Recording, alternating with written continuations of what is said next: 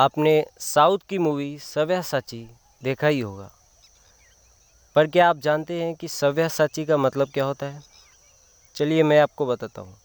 दरअसल, सव्या साची यह नाम अर्जुन का है और इसका मतलब होता है कि बाएँ हाथ से नरसंहार करने वाला।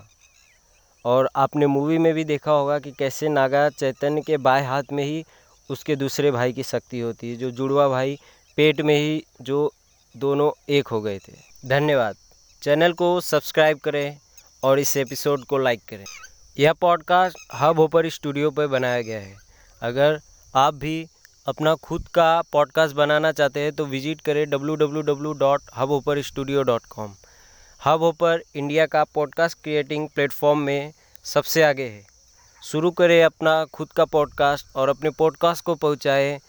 जितने भी पॉडकास्ट के प्लेटफॉर्म है, गाना स्पॉटिफाई हब होपर आदि पे। तो डिस्क्रिप्शन में दिए लिंक पर क्लिक करें W W W dot Hubhopper studio dot com जय श्री कृष्ण।